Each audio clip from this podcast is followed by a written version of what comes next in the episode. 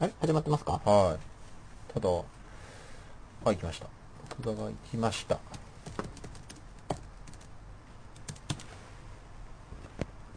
じゃあ僕もリロードして。はい。あ、始まったって声が来ました。はい。7人視聴中。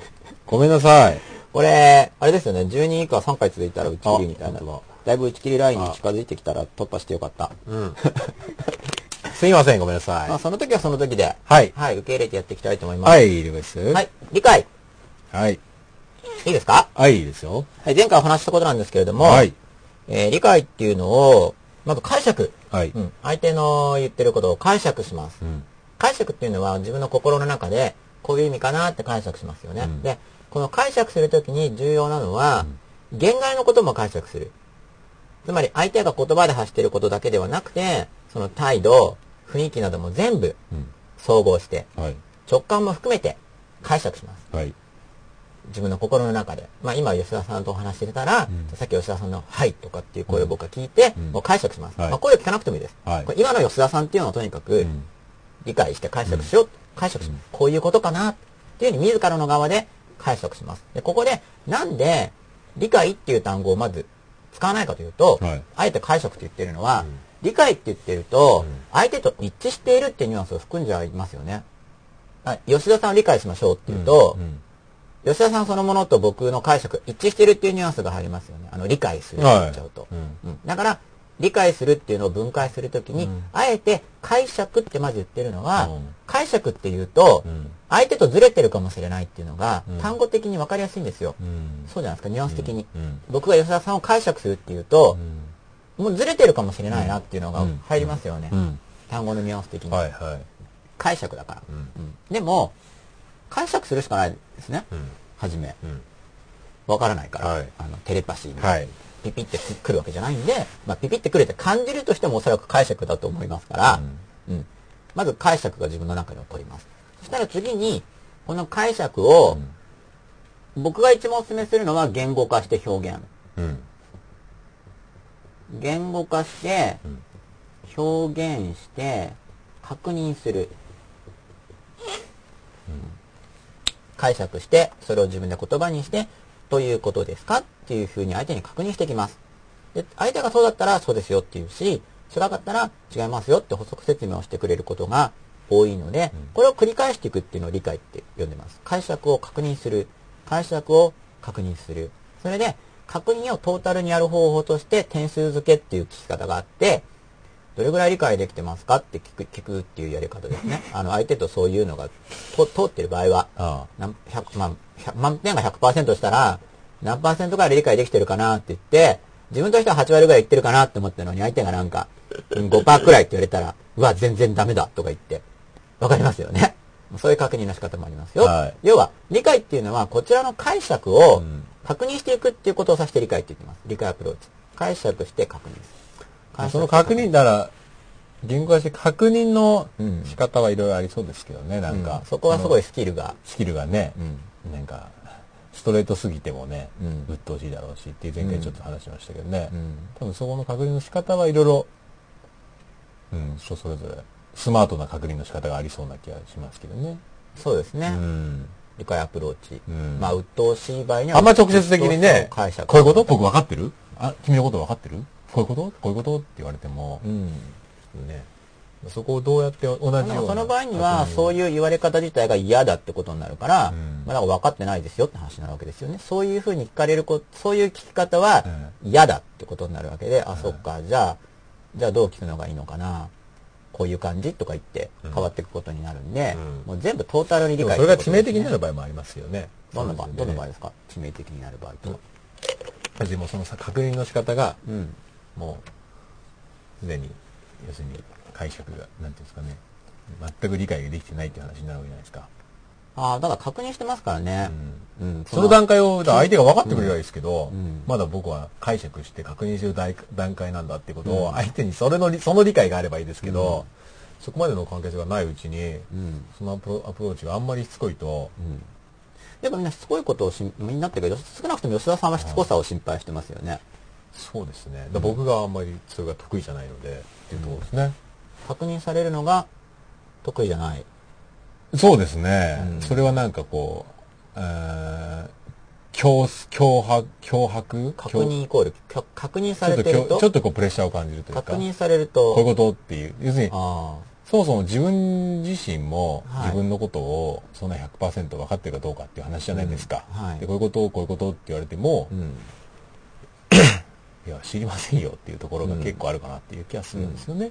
なるほど。うん。確認されても、うん自分としても自分のことが明確ではないみたいなな。いこともあるじゃないですか。うんそうだしねね、その状況状況で、はい。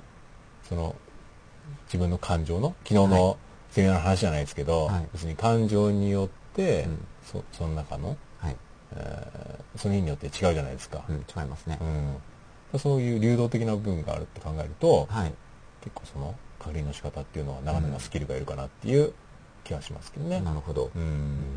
僕はもうこれそのまま確認派なんですよね。例えばそれが確認じゃなくて嫌がられるあの、ことじちを取る。うんつまりあの時君はこういう風に言ったじゃないか、うんとかっていうことを言われると、多分嫌だと思うんですけど、うんでもそれはまた理解アプローチとは違うんですよね。うん。なんでかっていうと、人の考えっていうのは変わるんですよ。うん。うん変わるものなんですね。うん。で、変わるっていうことだから理解してないことになっちゃうから、うん。うん単に相手を知るっていう。例えば、例えばじゃあ、相手としても不明確だとするじゃないですか。うんで別に不明確さを暴き出して、それを責め立てるのが目的なんじゃなくて、うん不明確だとしても、その不明確さ、どれぐらい明確かってことも含めて、うん単に理解するっていう意味なんですよね。うんその、あ相手を理解するっていうことなんで。そうですね。だから理解、だから、察しなさいよっていう理解もあるじゃないですか。うん要するにその確認もいいけれども、うん。その察してくれよという理解はい。を求める場合もあるじゃないですか。うん。まあそこは生き方が関わってきますよね。生き方がかかってきますね。だから僕はだどっちかっていうと、うん。ん、そっち派の方がうん。合っているという、うん。うん、例えばパートナーだとしたりするとが、いちいち確認確認されると、うんもうほっといてくれって本当に思うタイプですね。なるほど。うん。ただ多分その場合確認が想像になってると思うんですよね。おそらくですけど。つまり僕が言っているその解釈をうん。言語化して確認っていうと多分これが大げさに感じちゃってて、うん。吉田さんがだから、こうなの？こうなの？こういうことなの？こういうことなの？っていうふうに何度も演じてくださってるんで、うん。別にあの、そんなにもうちょっと極端に言うと理解しようという行為自体がうん。ちょっともう重いのかもしれないなって気がしますね。うん。うん。多分これプラスう、ん。もうちょっとあの、単に解釈して相手に確認するっていう、多分解釈とか確認っていう単語が大げさに響くのかもしれないんですけれども、確認っていうのは。確認っていうのは、なんか、うん、多分そこで怖がっちゃうのは、要は、うん理解じゃなくて、こういうことなんでしょっていうふうに、自分の気持ちとは違うようなことを押し付けられて、うまく説明できないと、うん。その言い方を認めざるを得ないような、つまりさっきあなたがこう言ったでしょってことで、自分の思いとは違うものを自分の思いとして仕立て上げられるのが嫌なのかなって感じたんですけど、お話をお伺いしてて。でななんですか？今日よそよそしいこうこうなの、こうなの？って、すごくね、言われる。いや、というかだから、うん私理解できてるっていうスタンスですよね。わ私、あなたのこと理解できてるっていう、そのスタンスが、いや、私あなたのこと理解できてるじゃないですよ。うん私あなたのこと理解できてるっていうのは、私のことを相手に聞いてますよね。私はあなたを理解でもそういうことになりますよね。多分。多分そういうになる。だから、だからスキルがいると思うんですよ。うんで、間違うと、結局そういう風な受け手側間違いやすいです。ね、そう捉える非常じゃないですかに間違いやすいんで、うん。この理解っていう話を何度もしてるんですけど。分、そういう方向に行っちゃうんじゃないかなと思いますよね。うん。本当に文字通り、うん。相手の言うこと、相手の状況を自分が解釈して、相手にそ、あ相手がそうなのかを聞くんですよね。うん。あくまでも。そうですね。だから、逆に言うとそうななると、うん。僕、例えば僕みたいなタイプだったら、はい。何も聞かないというのがうん解釈っていう、あ、この人は聞いてほしくない人なんだなっていうのが、うん逆に僕にとっては解釈になるかなって気がするんですよね。うんあそれはそれでいいと思うんですけど、うんだから、そういう解釈もあるじゃないですか。はいだから、必ずしも確認というアプそのアプローチが、うん解釈の段階でないということもあるのかなとうん。いう気はするんですよね。まあそうですね。うん僕が言ってるのは、その理解っていうアプローチを使って、うん相手の人を理解していこうとするときにこういう手順でやるってことですね。うんうんで、あらゆるコミュニケーションが理解があるといいって僕は言ったんですけれども、うんそれはもともと僕自身が全ての人と人間関係を結んでいこうとそもそも僕もしていなくて、あ、してないんですか？してないです。全て。全ての人とは、うん僕自身が人間関係を結んでいきたいはい。人っていうのを考えるときに、はい。深くですよ、うん。深い関係を結んでいきたい人っていうのは、うん。そもそも理解し合って、うん。癒し合って高め合っていきたいっ。ていうのをもともと持ってるんですね。はいはいはいはい。でそういう意味でそういう意味での全てのコミュニケーションっていう意味でうん。あの選んだ後そそういうパーセントを僕も高めていきたいっていうのを思っていて、誰にでも何でもかんでも、ん。例えば僕のことを嫌う人、う僕のことを、ん。僕と話したくもない人、うん。僕のことが生理的に嫌いな人とか、うん。顔見るだけで腹が立つ人うん。とかに対して、うん。なんか、あ、それってあれだよね、僕の顔見るだけで腹が立つってことだよね、とか、はい。それを言語的に確認していくというのとは違います。まあ、基本的に相手の側もこちら側に表現したいことが多少なりともあるとか、あるいはそれ、今の状況によって、まあ一緒にいることが多いとか、そういう人に対して理解のアプローチをしていくと。うん。で、理解されるのが嫌な人っていうのは、うん。これは僕の仮説ですけどね、もし自分がうん。相手を理解っていうことにうん。しっかりフォーカスできれば、うん。実際にはほぼ嫌がられることはうん。ないだろうな。もしあの嫌がられると相手を理解じゃなくて、うん。やっぱり自分の側の感想とか、うん。批評とか、決めつけとか、うん。その相手を理解するっていうんじゃなくて、自分の側の押し付けっていうものがうん。どこかにあって、それを相手が察知してうん。向き合うことが、多いんじゃないかなと思うんですけど、だから、まああるんじゃないですかねそれは。その例えばさっきのこういうことこういうことこういうこととかっていうのは、うんまあそういうやり方を、まあ、その言い方をそのまましちゃうと確かに、例えば自分の側が表現したいとしても、自分の思考ペースよりも早く問いかけられてしまえば、なんか追い詰められるようなうん。その理解しようとしてるっていうよりは、うん。問い詰められてる感じがしちゃうと思うんですよね。うん。あの聞かれてる側が、うん。それはやっぱり理解っていうことにならないから、もちろん確認するって言ってもうん。自分の側も表現しますけど相手の人が答えるのは、まあ、相手が考えてればそれはやっぱり待つことも大事だし、うん。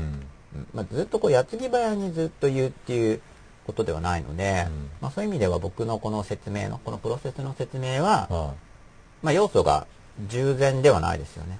つまりこれ単に解釈して言語化して表現して確認ってまあ要点を言っているだけになってしまっていて、これを満たせば必ず理解になるか僕の言ってる理解アプローチになるのかといえば、うん。これは要素がまだうん。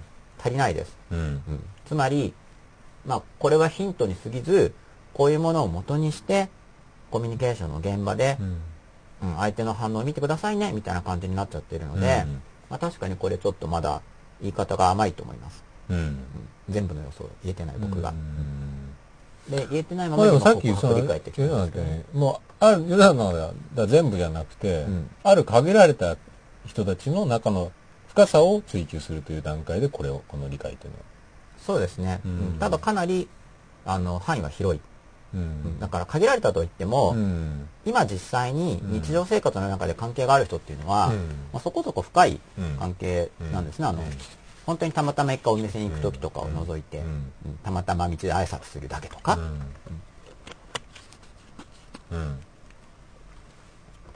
まあ、相手が自分に 特に使えるのは相手が自分に対して何かを表現してきた時ですよね、うん。表現してきた時。だからこれはもっともっと実際にうん。この理解アプローチについては、うん。細かいところを僕自身もお話しして、まあ、僕自身がだからもっと言語化しなければいけないんですね。うん。これは理解アプローチの裏になって、うん。この説明っていうことなんですけど、うん。説明です。今日のテーマはそう、前回だからテーマ聞かれた時に理解って言おうと思って、は録画見たら言わないまま話し始めちゃってすみません。今日は説い明。今日は今日は今日のテーマは？説明。説明。はい。始まって何分だって3 40分ぐらいになって。そうそうそう。今日のテーマは説明で。うん。なんかそういう感じなんですね。僕テーマに入るまでが長い。なるほど今16人で、はい。はい、ちょっと増えましたね。はい。ということで今日は説明についてお話ししたいと思います。ここ、ここに、今更ながら、ここに、何ですか？あ、今文字打ってるんですね。はい。今日のテーマは、説明、えい、で、アップデートですか？と、出るんですね。うん上に出るんですよね。うんちょっと時差があるから、うん。まだ出ないですね。はい、じゃあ説明についてお話ししたいと思います。はい。まだ出てこ、まだ出てきません。はいこれ再読みかもしれないな、かもしれ再読みしない、再読み込みしないと出ないんですか？ないな。はい。かもしれない。じゃあ出ないままで。はい。はい、今日は説明について説明したいと思います。はい。説明とは何か？はい。理解の裏ですね。うん。うん自分の側が相手に。説明していく。うん。これ、ま、これもま真っ裸のプロセスうのん。一つなんですよ。うんで、前提として嘘はやめようねって話はもう出たじゃないですか。はいはい嘘は良くないよ。はい。嘘をつくくらいだったら、うん表現を工夫して、うん。とりあえず嘘ではないよね。はい。言語表現上はです。はい。うん少なくとも言葉上は嘘じゃないようにはい。工夫しましょうん。う。嘘を言うぐらいであれば。うん。うんどうせ嘘を言うくらいなんだったら、それほど正確な表現じゃなくてもいい。うん。自分の言いたいことが言えてないとしても、うんとりあえず嘘じゃないことにしようと。はい。嘘を言うよりはですよ。はい。ということを言いました。はい。で、でもそれはとりあえずの話です。うん。うん嘘はもうとにかくやめた方がいいよはいっていう上なんで、とりあえずの話です。はいじゃあ、とりあえずではなくて、はい。目指すところうん。が説明。はい。説明です。うん。で、説明って理解の逆なんですね。うん。で、この理解の、理解されることの重要性を感じるために、うん。この告白っていうのを、まあ、やってみたり想像するといいですよ。うん。例えば自分がすごい言いにくいことを告白したときに、うん、その自分の感情も含めて相手の人が理解してくれたら、あ、受け入れてくれたんだなって感じがすると思うんですね。で、理解の重要性がわかる。これイメージすると。はい。で、実際に理解アプローチっていうのを、まあ、これ言葉足らずではあるんですけれども、うんこういったものを、うん。まあ、これ言葉足らずな説明だということも、うん。ちょっと不十分なんですけど、うんまあ、だから、これだけを文字通りにやるだけでは足りないんですけど、うん。ちょっと試しにうんぜひやってみて、はい体験とかがある方は、番組やってに、あの、うんご質問もですね、はいメールとかいただけると嬉しいと思います。なんかツイッターだと、放映中に書かなくちゃいけないんで、難しい場合もあるみたいですから、はい僕結構喋り続けてるんで、なるほど。そういう場合には番組の最後にはい。メアドが出ますので、はいそちらの方にメールいただければと思います。はい。それで今日は説明なんですけれども、はい説明というのは理解の逆ですね。うん。理解っていうのは、例えば僕が吉田さんを理解するとすれば、吉田さんはどうなんだろうって理解しますよね。うん僕のこう受け身っていうか、ある意味、うん向こうをこっちが理解する。うん。説明というのは、こちら側の言わんとすることを。説明するんですよ。うんで、なんでこれがうん順番として、うんあの理解の後にうん言ってるかというと、うんそれはですね、自分が説明するときに、どうも相手が、こちらが言ってる意味とは、違う意味に取ってる気がするってことがあるんですよ。うん。ありませんか？そういうとき。あの、こちらが、まあ吉田さんがじゃあ、ね、この青ペン君に、なんか説明したとするじゃないですか。はすごいシリアスな話をしたとするじゃないですか。うんそしたら、い。うん。こういう反応が来たらですよ。いや、シリアスなんですけどってうん。思いますよね。うん。わかりますか？わかりにくいですか？はい。その時に、いやいや、そう、いや、これ笑い話じゃなくてね、うんっていうふうに追加の説明をしますよね。うんっていうのが説明アプローチです。うん。つまり、自分が何かを説明した。うん。なんかわかっ、相手の、結局だから相手の反応を解釈するんですよ。うん。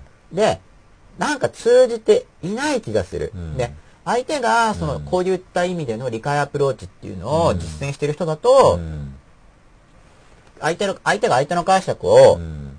表現してくれるから、うん。うん。わかりますけど、うん。あの、相手が誤解してることが。うん。相手がただ黙って、き、うん、うんって聞くだけだったり、わかんない時もありますよね。うん。でも、違うって見える時もあるんですよ。そのさっきみたいな。シリアスな話にうん悪われちゃったとか。うん。でそういった時にうん。説明っていうのは、ずれてるなって思ったらう、ん放っておかずにうん追加の説明をする。というのが説明のアプローチです。それは、な、それは、もうその目的は何ですか？誤解を生まないってことですか、そうですね。その相互理解、相互理解。真っ裸が目指していくものとして、うん相互理解っていうものを目指しているので、うん。誤解なのかなって思ったら、なるべく説明、なんで説明っていうかっていうと、まあこれ全部心の壁があるんですよ。真っ裸は相互理解ですか？どう？相互理解が含まれますね。うーん。なるほど。そうしないと、裸なつもりになっちゃうから。うーん。ああ、まあ心の、まあ服だったら脱げば別に、うん。他人が何と言おうが裸なんですけど、うん。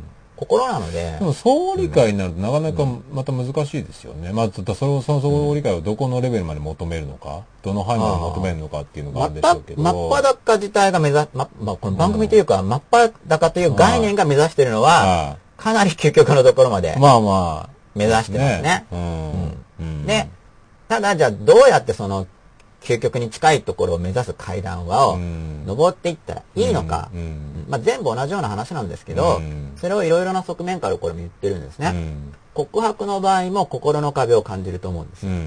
なんか言いにくいぞ。うん。理解する場合も心の壁を感じると思うんですよ。うん。相手が話してくれたうん、それに対してうん、これはこういうことですかってうん、自分の解釈を明示して表現したばっかりうに、ん。自分が理解できてないことが明らかになることが多いんですね。それを明確に言語化しないで、なんか、ああ、そうですよね、とか適当に言っておけば、そうそう、そうそう、とか言ってなんか、盛り上がれるわけです。現場的に。でも、本当に分かってるかどうかよく分かんないんですよ。ただその場を共有したっていう、感情の共有体験は得られるから、そういう意味での親近感とかは得られますけれども、ただ、それも結構重要ですよね。うん、それもだから段階的には重要だと思います。例えば、うん。そういった親近感も全然なければ寂しいですよね。うん、でその親近感の時に、うん。えー笑ってるけど、心が孤独感を感じたら問題ですけど、うん。そこに理解が仮にな、まあ、どうなの理解があるから楽しいのかな？わかんないですけど、まあ、その場で本当に共有感を、時間という共有感を感じられたら、はい。結構僕は OK だと思ったりもしますけどね。うんうんそこのレベルも結構高いじゃないですか。結構時間の共有でそこで本当まあに楽しめるという、本当にうん孤独感を感じずに、はい。だから結構その共有できてるなって感じられてる自体って、はい。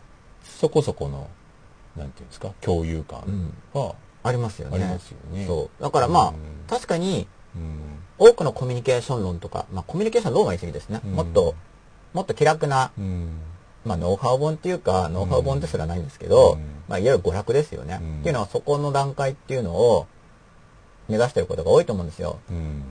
ところが、うんこの真っ裸は、なるほど、究極だから。そういうマスゾーンを なぜか狙わずに、なんかこんな話をしちゃってコるんですけアな方ど、に、よりコアに。そう。それはなんかそういう現場による感情体験とかをしても、まあなんか虚しいっていううん。人向けになっちゃうんですけどね。それだけでは。でも、まだ多くはそうですよ。だ多くはそれもないとう、んもっと寂しい。まあそうですね。そういう、うん。きちんと理解はしてもらってないかもしれないけど、でも、その感情を共有して盛り上がることも全然ない。もっと寂しいですね。だから、まあ段階的なものですけどより、こう、ただ盛り上がるだけでも、なんか空虚感とか、それだけでは、まあその時は盛り上がってる仲間だけど、本当に仲間かなっていう疑問が生じる場合っていうのは、やっぱり大抵理解がうんうんもっと深い意味のですね、うんそれでも、もし自分のことをももっと出せばうん、離れてっちゃうんじゃないかとか、その場での盛り上がりを優先した場合に、うんああ、なるほど。でもそれはそれでもちろん大事なんですね。うん。それは大事だと思はいはいはいはいはもちろん。い。うん。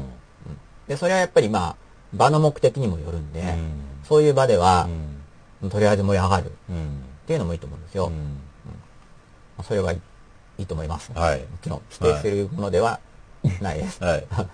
で、これは、その、もっと、うん。もっと相互理解、うんあるいはもっとワンネス、一つうん、融和性とかをうん感じていくうん。というものを目指すときにどうやったらいいんでしょうかうん。ということなんですけど、はい。で告白するときも言いにくいことを言うときに心の壁っていうのを感じると思うんですね。うんで、理解アプローチの時も、表現しないで適当にそうそうとか、うん。ああ、わかりますとかって言ってればなんか分かったことになったはずのことをですよ。うん。で、一あの、ああ、わかりますって言わないんですね、この、この、うん。このアプローチは。うん。ああ、わかりますって言うんじゃなくて、解釈を直接聞くわけです。うん。だって分かってるか分かんないからうん。聞くんで。うん。これをやっちゃうと、いや、違うよってことになるリスクがあるわけうです。はい。だからそこで、ちょっと聞きにくいなってうん。なる場合があるんですね。うんそういう心の壁がある。うん。で説明の場合もそうなんですよ。はい。自分が相手にこう言った、なんか、分かってもらえていない気がするときに、うんいや、これはこういうことなんですって、うん。さらに表現して説明していくことに対しても、心の壁があることが多いわけですね。うん。うん。でも、この3つのものを妨げる壁、告白するのがなんか嫌だなという壁、理解するために相手に自分の解釈を表現するのがなんか嫌だなという壁、うん説明するときにもっともっと説明していく自分の言いたいこと。だって自分の言いたいことを一生懸命説明しても、そもそもそれが間違ってるかもしれないとこもあるわけですよ。うん自分の思いを一生懸命考えを説明しても、うんなんかそもそも間違いみたいな。うんそういうのも嫌、嫌ですね。なんか、散々、それも例えば、うん端的に言っておけば、なんとなく分かってる人風に見えたのに、うん細かく自分の説明を一生懸命したが結果、あ、なんだ間違ってるじゃんっていうことがバレることもあるし、まあ告白と絡んでるんですけど、全部、これは説明と。うん。まあ理解とも絡んでるんですけどね、全部関連をしてます。うん。全部似たような心の壁っていうものがこうあの感じられて、似たような心の壁を乗り越える時の助けになるんですね。うん。この告白をするに、する、あるいはしようとするにしても、まあ、理解の場合には、理解の場合にもしようとするって場合もあると思うんですよ。うんこういうことなのかなーって相手に確認しようと思ったけど、うん確認できなかった場合に、あ、うん心の壁があるからできなかったんだな。うん説明するときも、いや、そうじゃなくて、こうなんだけどってもっと説明したかったけど、なんか言いにくかった。うんこの説明とかも心の壁があることがすごく多いんですよね。その店員さんに聞くのが嫌だとか、うん。タクシーの運転手さんに道順を説明するときにストレスがあるとかっていうのは、うん。この説明に関してのうん。ストレスがあることがうん。多いんですよ。うん。うん。わかりますせね説明するだけで嫌なんです、なんか。僕めちゃめちゃそうですね。あ、そうなんですか、いうん。や、そどんな、ちょっとじゃあ、もし公開できるものがあれば。いやだから可能な限り説明とかあんましたくないですよね。さ、察してほしい派だから。そうですね。だから差し合える関係をはい求めますね。で要するにそこで繋がれるのが一番ベストかなと。うん要するに感性的なものですよね。はい。その感性が合うかどうかっていうのが結構、はいベースな部分だと思うんで、結構重要かなっていうのが、僕、今僕、今のはい僕の感覚って、はいまあこれ、これまでのかもしれないですけど、結構そこが重要だったりするんですよね。だから、あんまりピリピリ説明されたりすると、やっぱりはい苦手は苦手なんですよ。そういうふうな、まあ、真っ裸じゃないのかもしれないですけど。よく僕みたいにこう、ぺちゃくちゃ説明してる人で番組をうんやるのはあれえ聞くのはいいんですよ新たな世界に踏み出す。聞くのはだからいいんですよ、あ全然。あ、そうか。相手の説明を聞くのははい全然いいんですよい。けるんですね。はい。そうなんですよ。なるほど。えーっていう。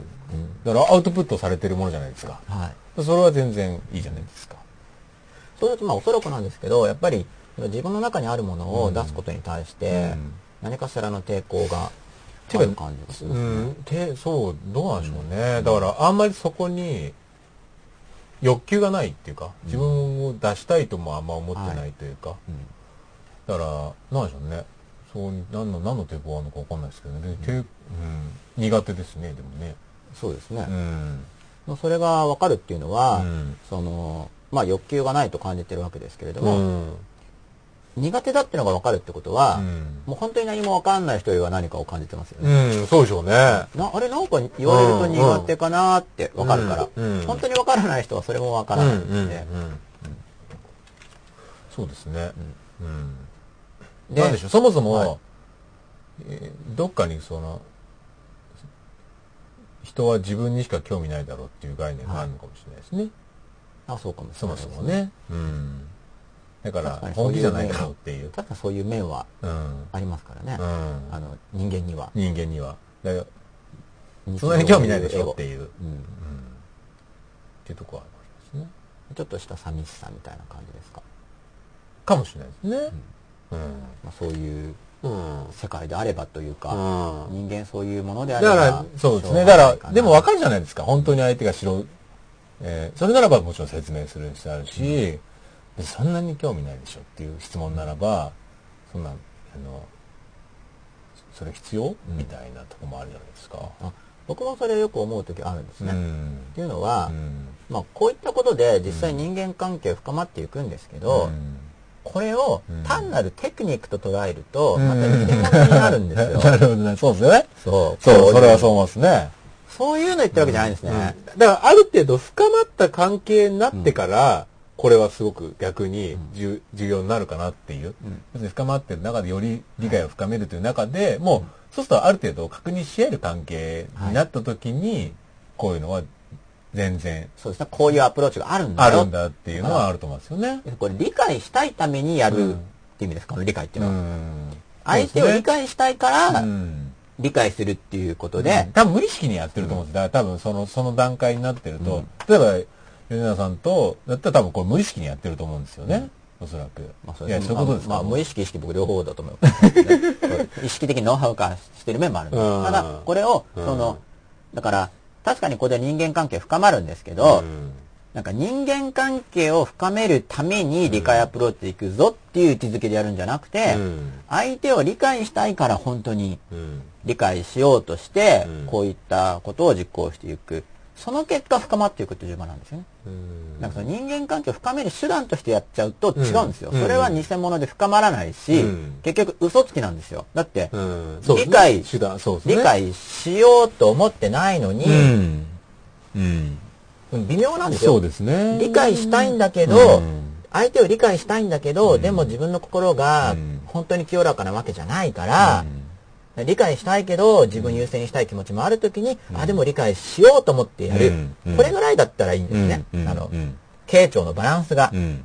だけど、もう全然理解しようとか思ってなくて、うんなんか、こいつを理解しているようなうん雰囲気を見せることで、うん。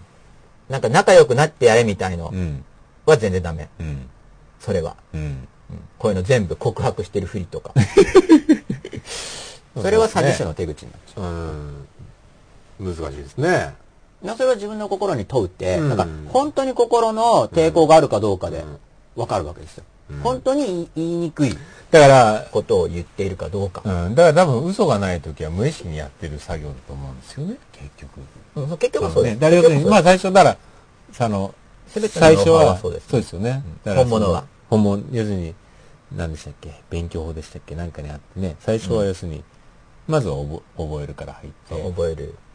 まあ分かる、慣れる。分かる、慣れるね。慣れる段階まで持っていかないと、うんっていうところですよね。おそらく無意識にやれてるっていう状態。うん、最終的にはそうですね。うんで結局なんか心がうん実際に、そのこれは僕は今分かりやすくノウハウ的に話してますけれども、別にこのような意識しなくても、うんもうその人の人間性で、うん初めからこういうのやってる人がいると。うんで、そういう人がうんなんかみんなと非常にいい関係を作っているときに、うん。あ、じゃあ何が作っているのかなって思って実際の行動を見ていくと、うん。こういうノウハウとして切り出せるわけですね。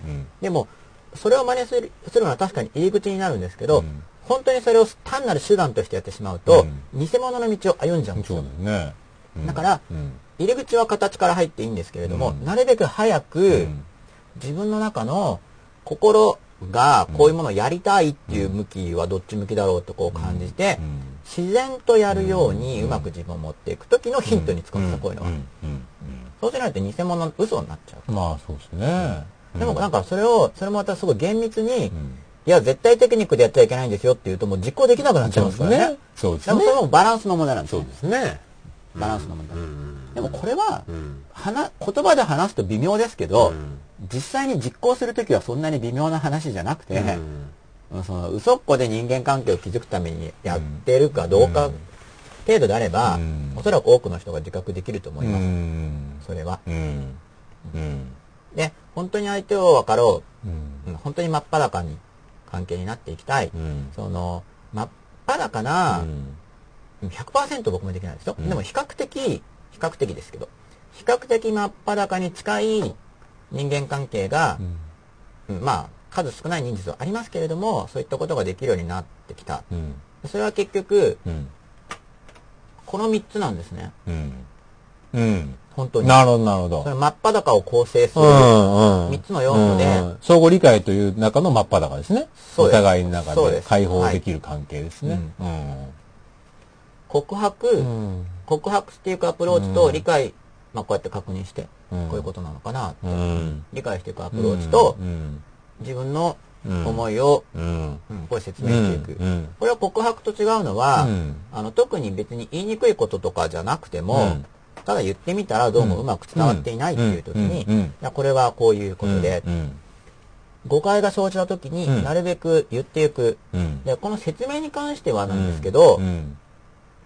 まあ、いつもなんですけど、特にこの3つの中で、うんこの説明に関しては、うんいわゆる深い人間関係じゃない時も、うんなるべくやることをそうですね。誤解が生まれるそうのですね。確かに確かに。そこはそうですね。うん。これもついなんか引いちゃうことがあるんで、うん。もうそれがお店のオーダーであったそうですとしても、ね。確かに。それは僕も非常に形式的な人間関係の中でも。それは結構こう、後悔するというか、後からね、はい結構、ああ、あの時ちゃんともっと説明しようったっていうのは割とありますね。はいうん。僕ね自身は結構驚かれるぐらい説明する派なんですけど、そこまで言うの多分か、、そうでしょうね。な、わかりますよ。ね。そこまで言わなくてもわかるんですけど、みたいな。うん、とか、あと、それは言わなくていいんじゃないの？で そこがあるんですよ言ね言う。だから人間って分かってることを説明されるの苦手じゃないですか。いなんか、はい。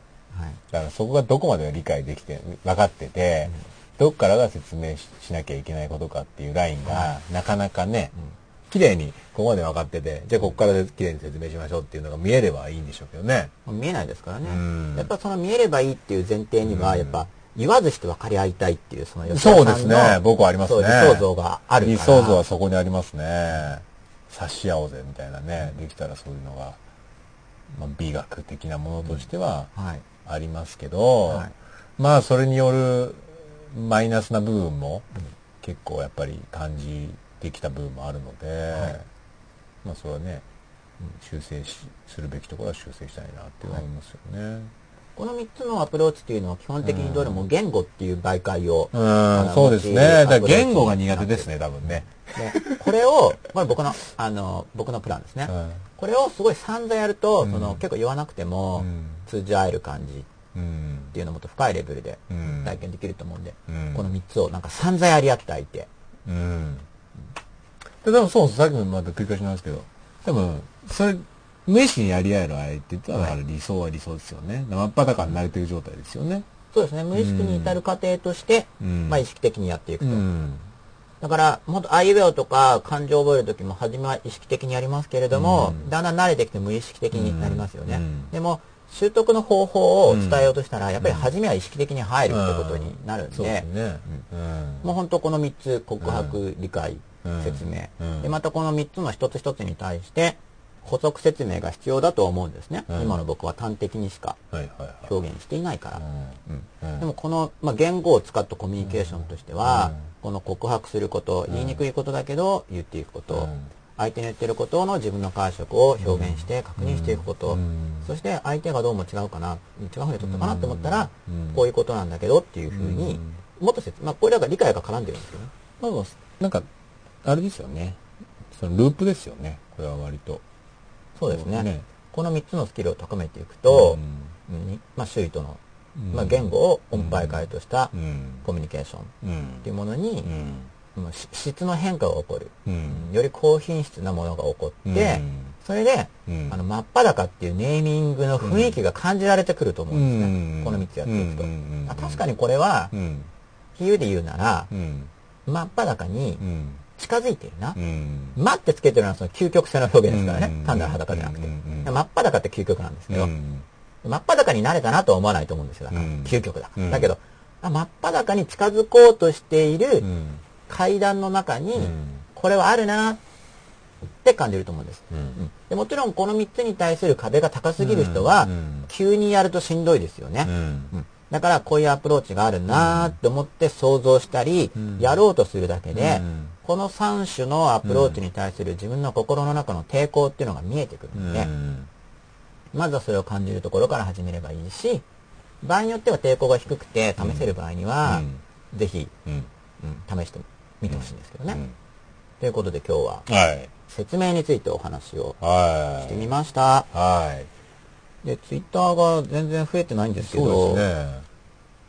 おとなしいですね、今日は。僕が喋りまくったですから、かな？それか反映されてないか。反映されてないということいや、多分反映されてる。あ、でも今日18人視聴中だから、そうですね。それが1800人だったらきっと、あるんでしょうけどね。そうですね。もうこの番組の内容は、僕うんとしては非常に、うん。うん大事だと思うことをお話ししています。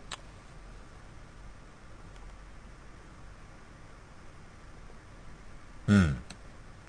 告白理解説明。そうですね。で、今日は説明について説明してみました。うんはい。どうしまあ、ますセットですね。これ3つはね。うん、そうですね。セットとしてお話をしてしました。うん。さあ、これからどうしましょうか？これで終わりにしてもいいし、またキーワードやってもいいし。はい。もう大体1時間経ってるんですよ、まあそうですね。ちょうど。どうしんなんか、まだネタありますか？ネタはありますよ。ネタは準備してあるんで。じゃなんか、なんか、一発言ってきますか？最後に。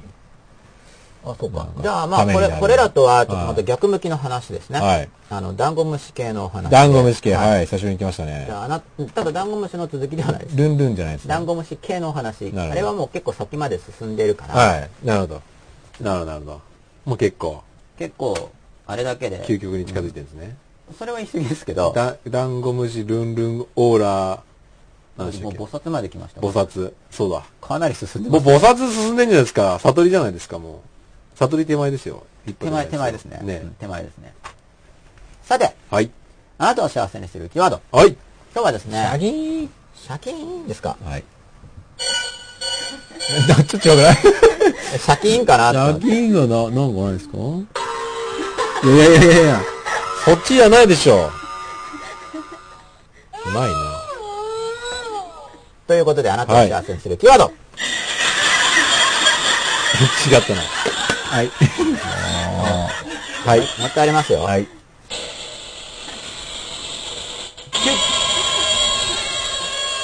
あなたを幸せにするキーワード。今日はですね、はい。思い立て。思い立て。思い立て。思い立て。これは何が言いたいかというと、あの思いやりっていう日本語を意識してるんですよ。はい。で、この思いやりについては僕は思い出があってテレビアニメの一休さんっていうのが昔あったんですね。はいはい吉田さん知ってます知かってますよ。同じ世代なんでしたっけ？きですよ。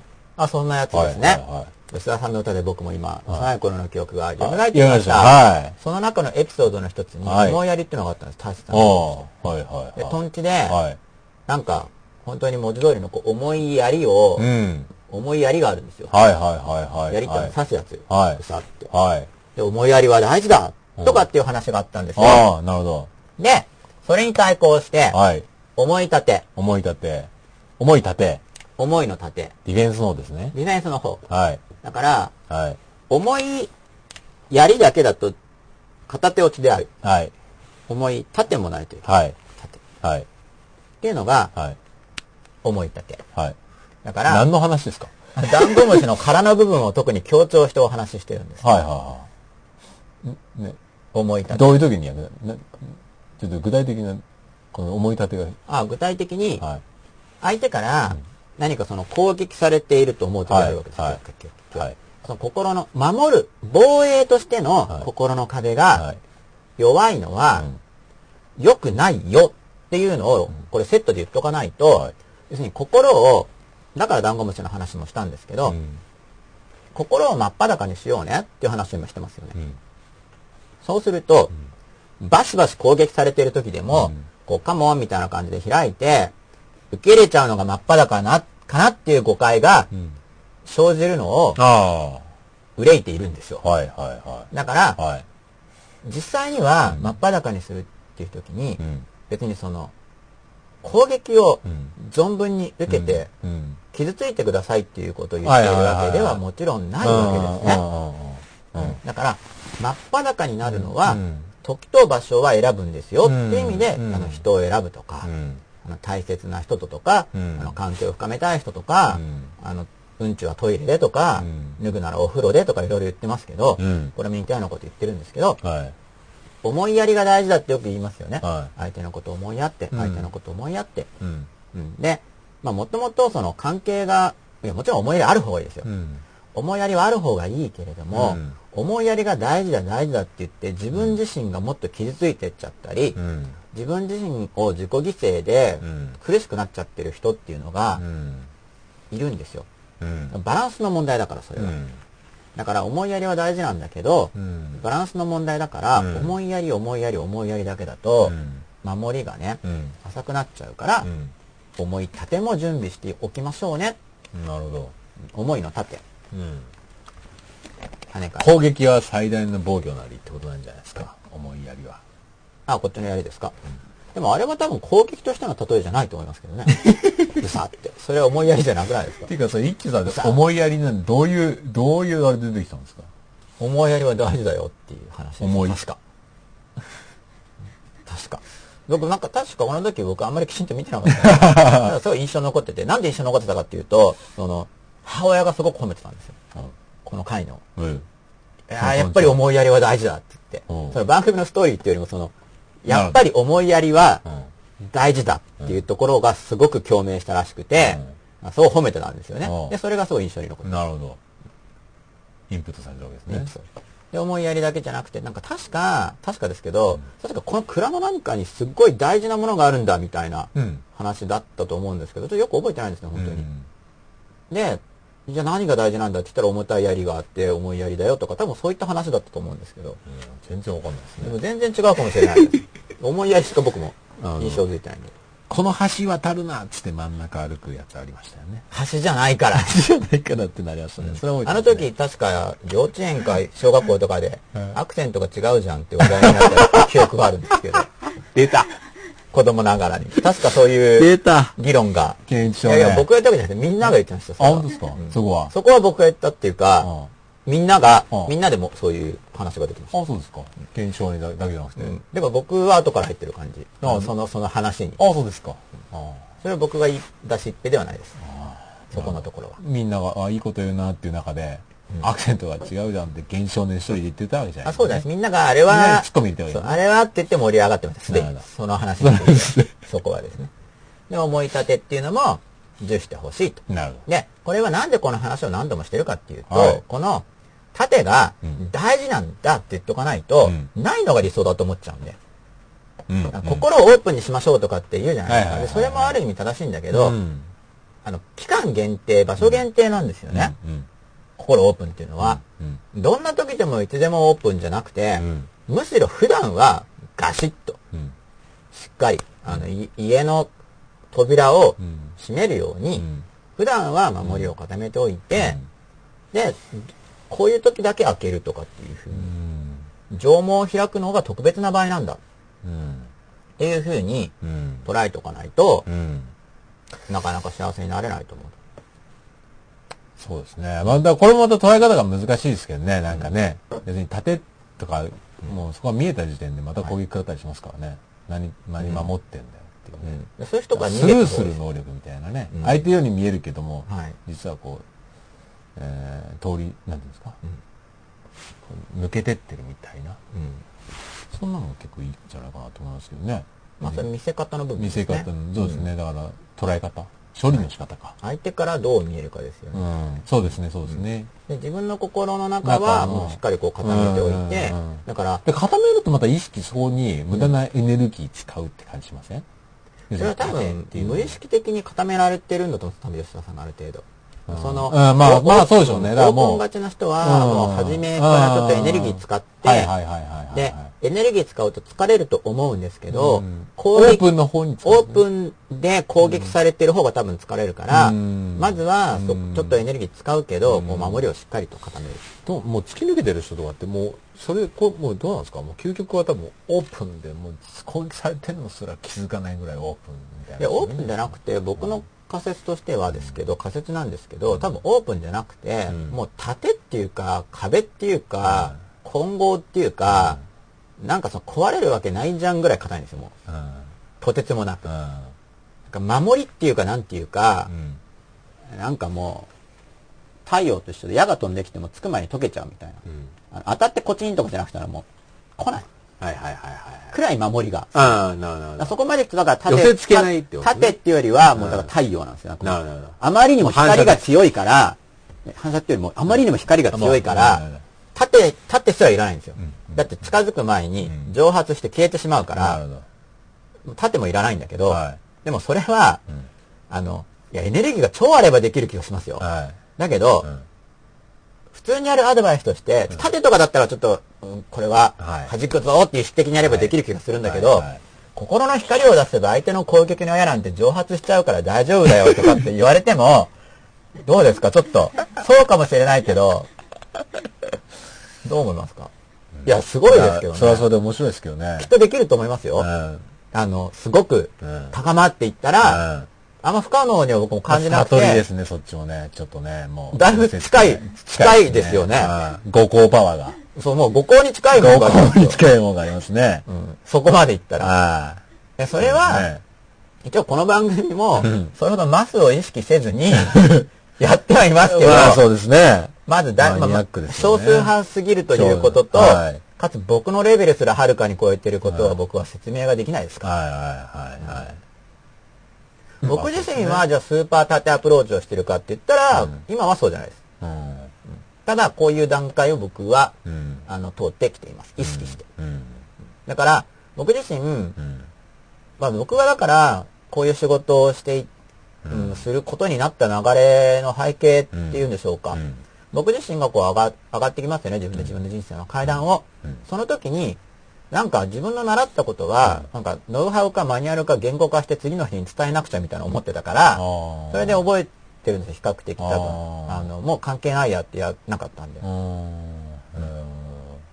らちょっと意識化しとかないとうん忘れちゃうから。はいはいはい。だから子供の時とかに思ったこととかを結構覚えてるのは、あのただこれは忘れないでおこうって思ったことを覚えてるんです。で、どういうことを忘れないでおこうと思ったかっていうと、はい子供の目から見て、は大人は昔子供だったはずなのに、うんどうしてここを忘れてるんだ、はい大人はって思った点を特に重視して覚えてたんです。なんでかっていうと、うん多分自分も大人になると忘れるから。なるほで、その結果子供っぽいって言われる大人になってしまいど。ました。なるほど。ということでですね、はい。吉永健一の小屋も、はいまさか、はい第10夜、はい。ま、まだやっぱりツイッター始まったまでですか、もし何か質問とかあればお答えして終わりにしようと思います。ないですよね。なんか、うん吉田さんのノートには出てますか？質問とか。じゃあ、まとめ、はいまとめお願いします。まとめ？はい。え毎週、毎週、毎週最後に振ってるじゃないですか。え？毎週振ると毎週なんか、え？みたいな反応ですけど、はいはい毎週振ってますか？いやいや、今日も、よかったんじゃないですか？ありがとうございます。はい。ということで、はい吉永家の小山真っ裸第10夜。ありがとうございました皆さんどうもありがとうございました。おやすみなさい。い。